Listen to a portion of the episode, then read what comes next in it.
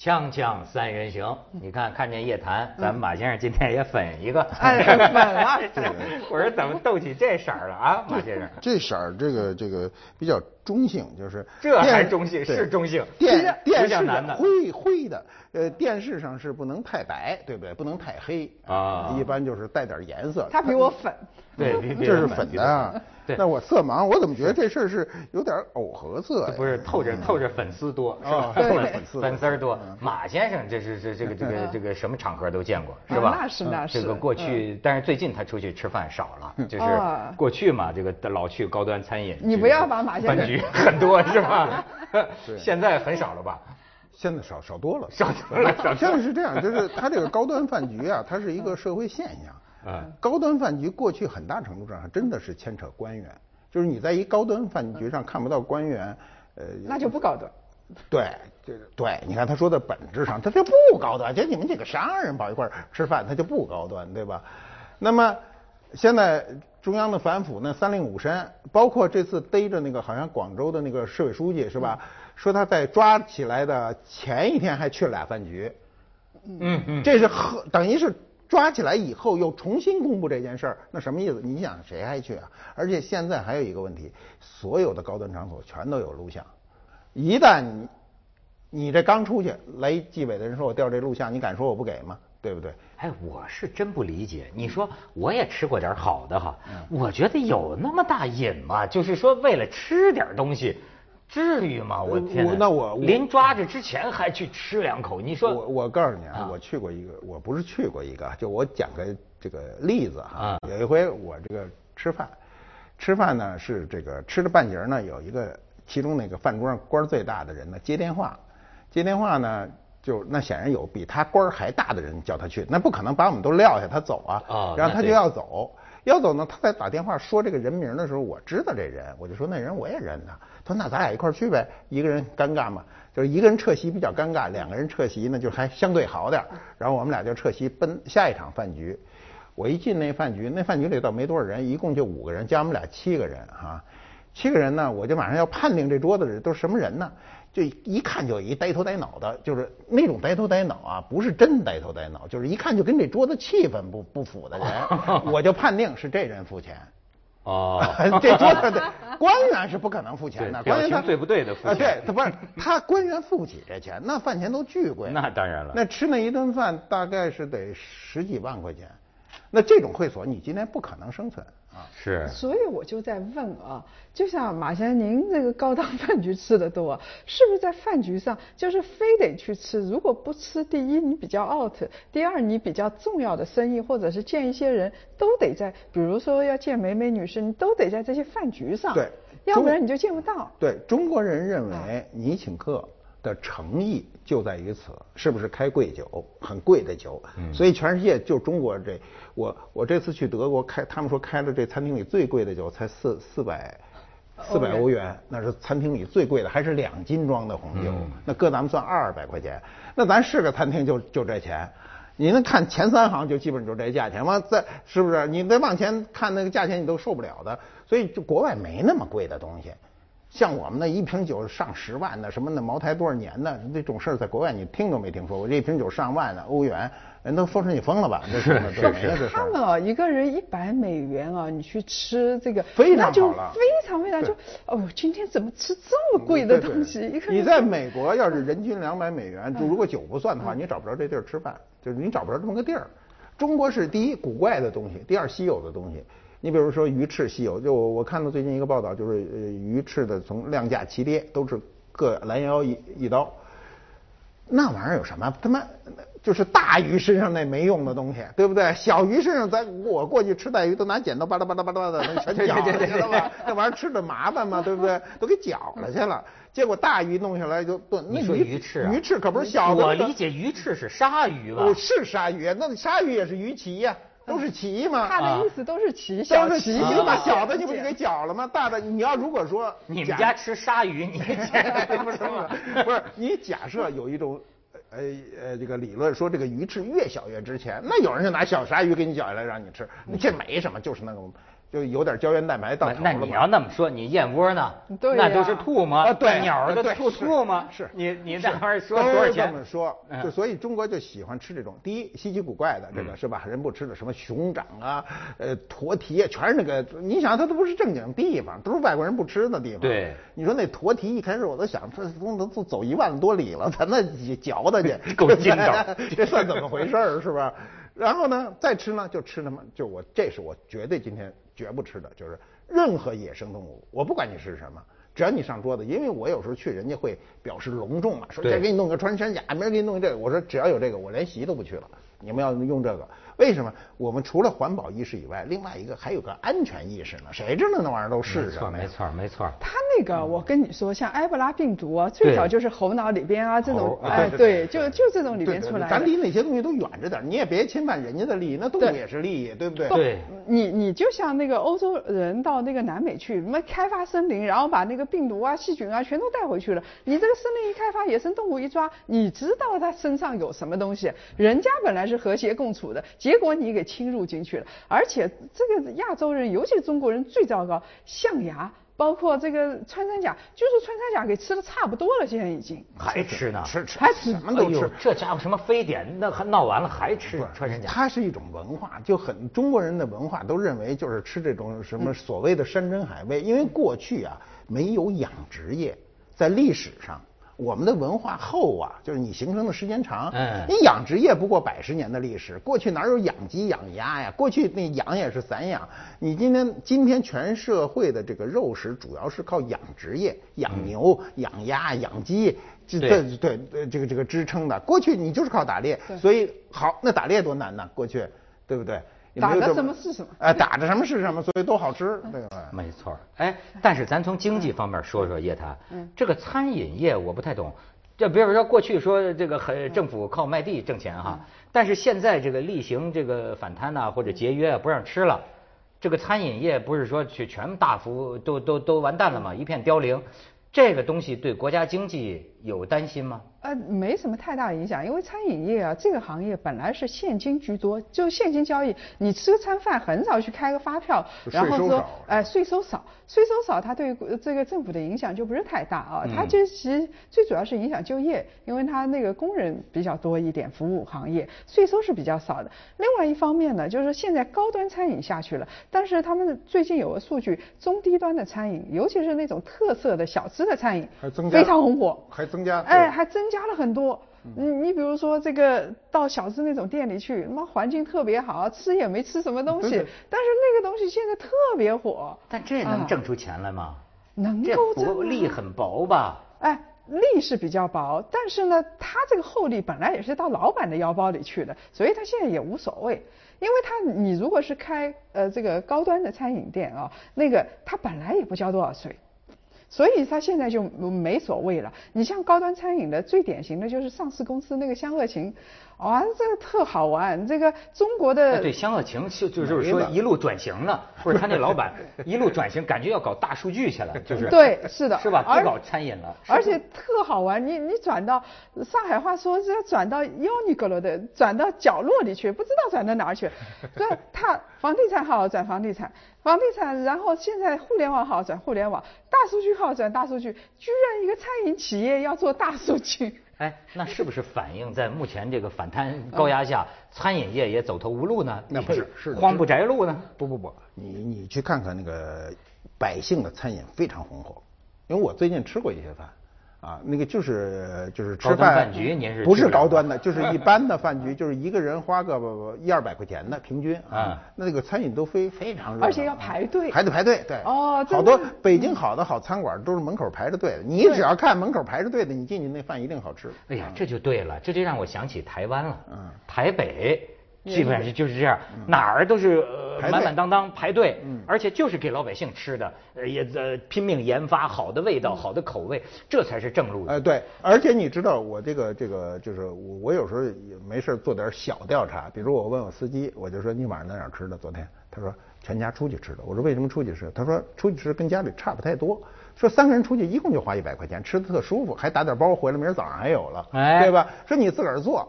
先别说大家都很累，说你去买菜买什么回来吧，你未必你买的都能吃进去，你也有一部分浪费掉。你比如你搁在冰箱里，搁两天不新鲜扔了，对吧？所以算来算去价钱都差不多，这就是百今天百姓餐饮的一个。呃，算算是一个方向啊。其实啊，你看看啊，我们只说湘鄂衾，其实有一家这个上市一直这么，然后打内架，就是就是那个真功夫，你还记得吗？我记得记得。那个每家那个现在高铁站什么，或者是那个机场都有真功夫。真功夫如果不是那个姐夫跟那个恶斗跟那个内地。那也是那个女的事情。那恶斗的话，这个公司上市，然后生意很好，就特别火的这么一个。我我上次去呃那个找了那个。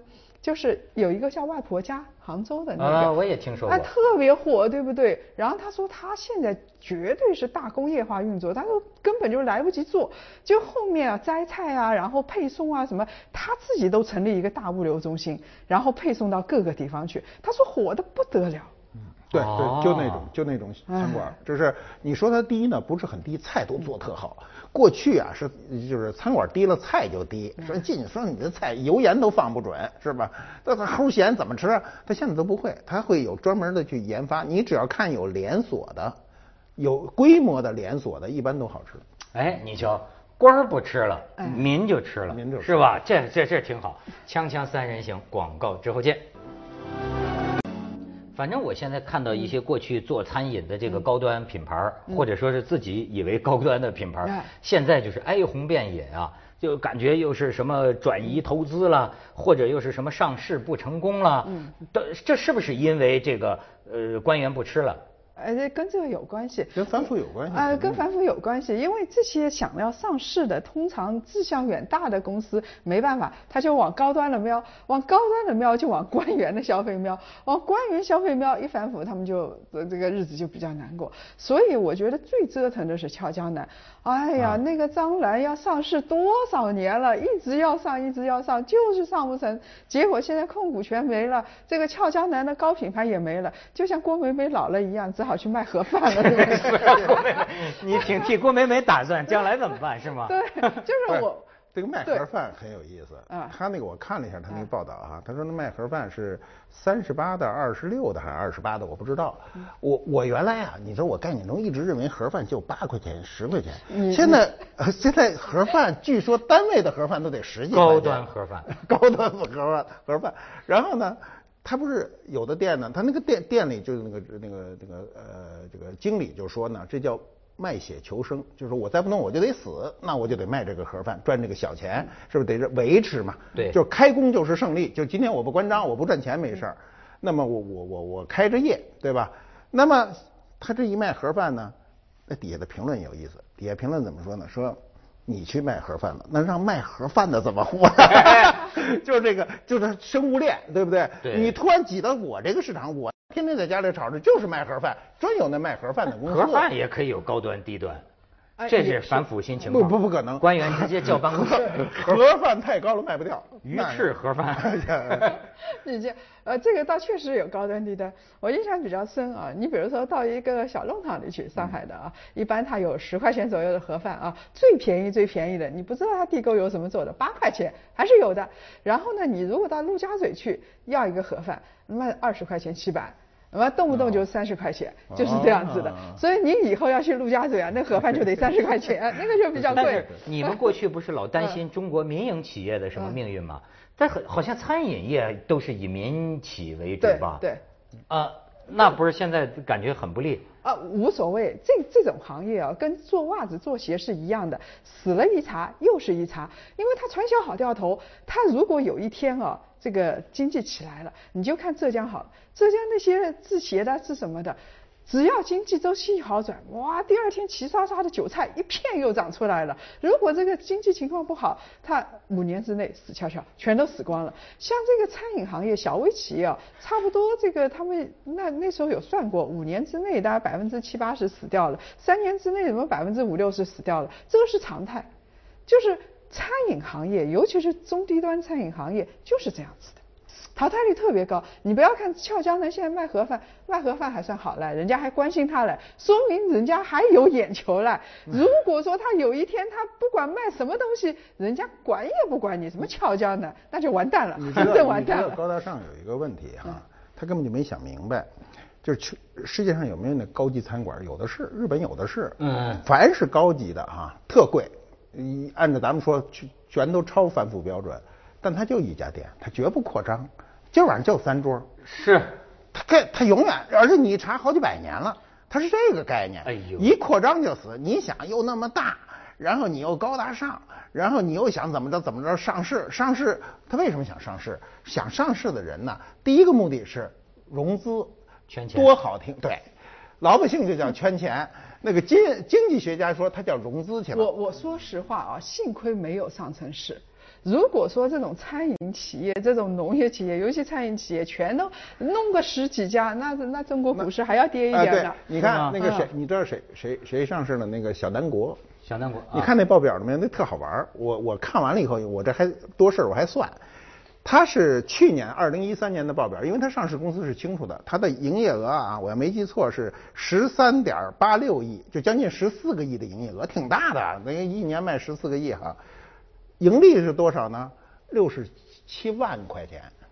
啊，六十七万块钱对于那十四个亿可以忽略不计，就换句话说，那账稍微一算一下就亏损了。但是后来我看后面还跟了一句话，说什么呢？这是非常好的，说大部分都亏损，就他还赚了六十七万。六十七万，六十七六，我拿这六十七，除了那十四个亿是合多少钱呢？不到万分之五，就是吃一万块钱的宴席挣五块钱，我 这买卖没法干了，没法干了。对，一万块钱大买卖。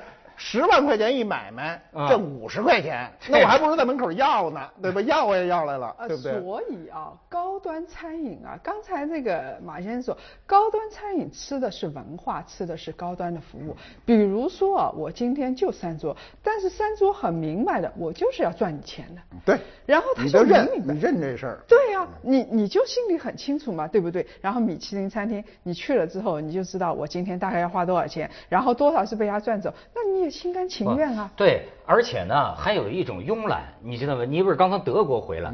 我现在就发现这个呃，这个外国人、欧洲人呢，这就是成我我现在认为他们本质上就是不想伺候人，找各种理由啊就休息，找各种理由休息。那个餐馆，你订永远是满的，满的，要不然就是说，呃，今天星期天，星期天休息，然后那在星期一、星期一休息。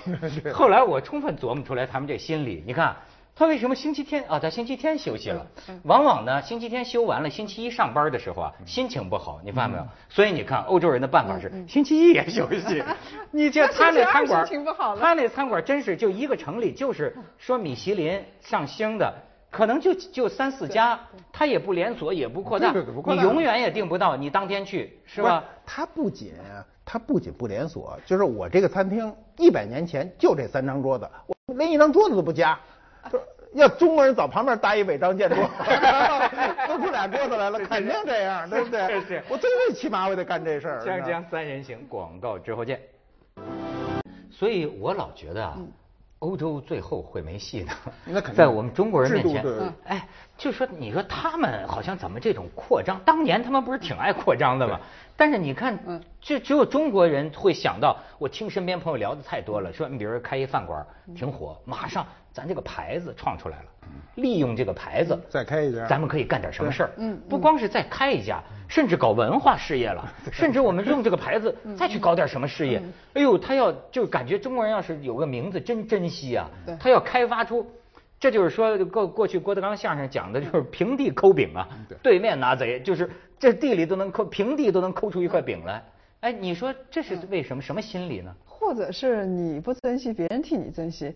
像这个你们的名字，如果自己不去注册，估计所有的行业都该给你注册遍了。已经有人注册了，我都知道。我跟你说啊，什么锵锵。三三人行有限公司啊、锵锵有限公司、文涛锵锵有限公司、锵锵文涛有限公司，对吧？都有注册。就是你怎么白活的人都白活。没错没错。所以 说，你你发觉没有，替你操心的人特别多，他就怕你，生怕你不用你自己的品牌。但是这有一个问题，我觉得中国的这个就是就是品牌的保护有一个问题，因为我是做博物馆嘛，我底下也有公司哈。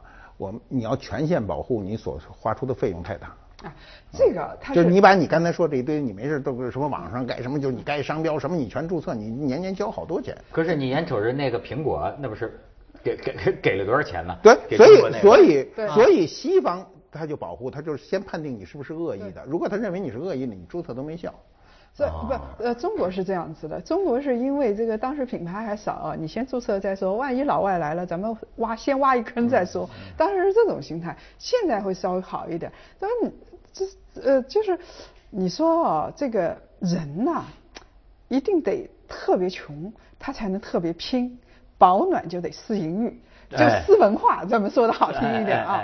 就是为什么说特别穷？你比如说啊，你说欧洲人最拼的时候，当时他们的海洋时代，呃，我们现在看着当时很很富裕，但是当时这个 GDP 全球第一的可是中国哦，可不是他们。嗯大清对，当时可是大清是第一。那么当时你想，欧洲是很穷的，否则他们不是会不会要死要活的弄一帮囚犯到澳大利亚去？不可能啊！就是因为生育率太高，实在太穷了，所以才会到处扩张去找资源。是，我觉得他们现在明显透着懒了。他是他吗？这，我认为是他的制度的弊端，就是说，呃，这个这个这个议会制度啊，选举制度，他的就是要许诺，要许诺完了要要承诺，就是你说话不能不算数，那么就要给好处。那我凭什么投你票？我觉得我有好处，那选民都是一个一个投票的嘛。那这样的话呢，它福利就会越来越越高，这个问题就会累积。累积到现在，就是有的国家就特别明显了。你像希腊那国家特别明显，你到希腊去玩，最担心的是就是他到处罢罢工，就很烦。我到机场去，人说罢工了，我一下脑袋就大了，因为你一罢工就走不了了嘛，这个是吧？呃，所以你像法国这样的国家哈、那这个都懒的呀，那个就是天天下午喝茶，你说他喝啥啥茶，他就是没事儿干嘛。那么这个这个，当他这个矛盾积累到一定程度的时候，他社会一定会发生变革，要不然他就有办法在提前把这些问题解决，解决不了他就会出问题啊。所以现在在欧洲，你像德国，咱俩都是刚回来哈，德国是个最勤快的国家，所以他背负了欧洲的很多债务。对，他这一拉平，很多人占，就是欧洲很多人占德国人的便宜。德德德国人抱怨抱抱抱对，抱抱怨怨啊，制造业又好，是吧？对人家制造业可是手，就你再怎么着得干活嗯吧？但是希腊人可是抱怨德国人，从一战的时候抱怨起来，他们的宝贝都在德国呢。所以德国人应该对对对对对对对，他天天抱怨这点事儿，就是你曾经拿过我们家东西，对吧？这辈子所以年就得你现在应该养我。但是他，但是你看，他还是有一种什么呢？就是说我干自己这个本行，嗯，我干自己这个餐馆，嗯，他不往这个利益上面去想，他还是要，呃，就办好这个餐馆，对也不扩张。对你觉得这种是个什么心态？按说他肯定也能赚钱呢。他如果是一个米其林餐厅开得非常好，为什么他不想扩大呢？就是如果说一个社会啊，它稳定的时间太长了，它往往会不思进取。比如说我人口也不怎么增加，我技术也不怎么样，然后呢，大部分人的生活非常的悠闲，非常的潇洒，那这个社会一定是不思进取的。只有像中国这样的社会，我这我不拼一把，我就是永远在底层挣扎，或者是我不拼，呃，我我如果生个病，我就是从这个高收入阶层到低收入阶层了，所以他拼命啊。对这种是一种不安全感，你知道？是一种病不安。全感。但是就有时候这种拼命啊，就超越了规律。你比如我也听有人就说，说是这个中餐呐、不太适合标准化。就是因为中餐馆，尤其是还中高端的，你说你开多少家店，你怎么能保证每 每个鱼香肉丝一样都一个味儿？它不是麦当劳啊，是吧？现在开始有了，现在开始就是我说的外婆家那种啊，他每个菜给你调料什么都配好，你你就是用这一点几克几克几克。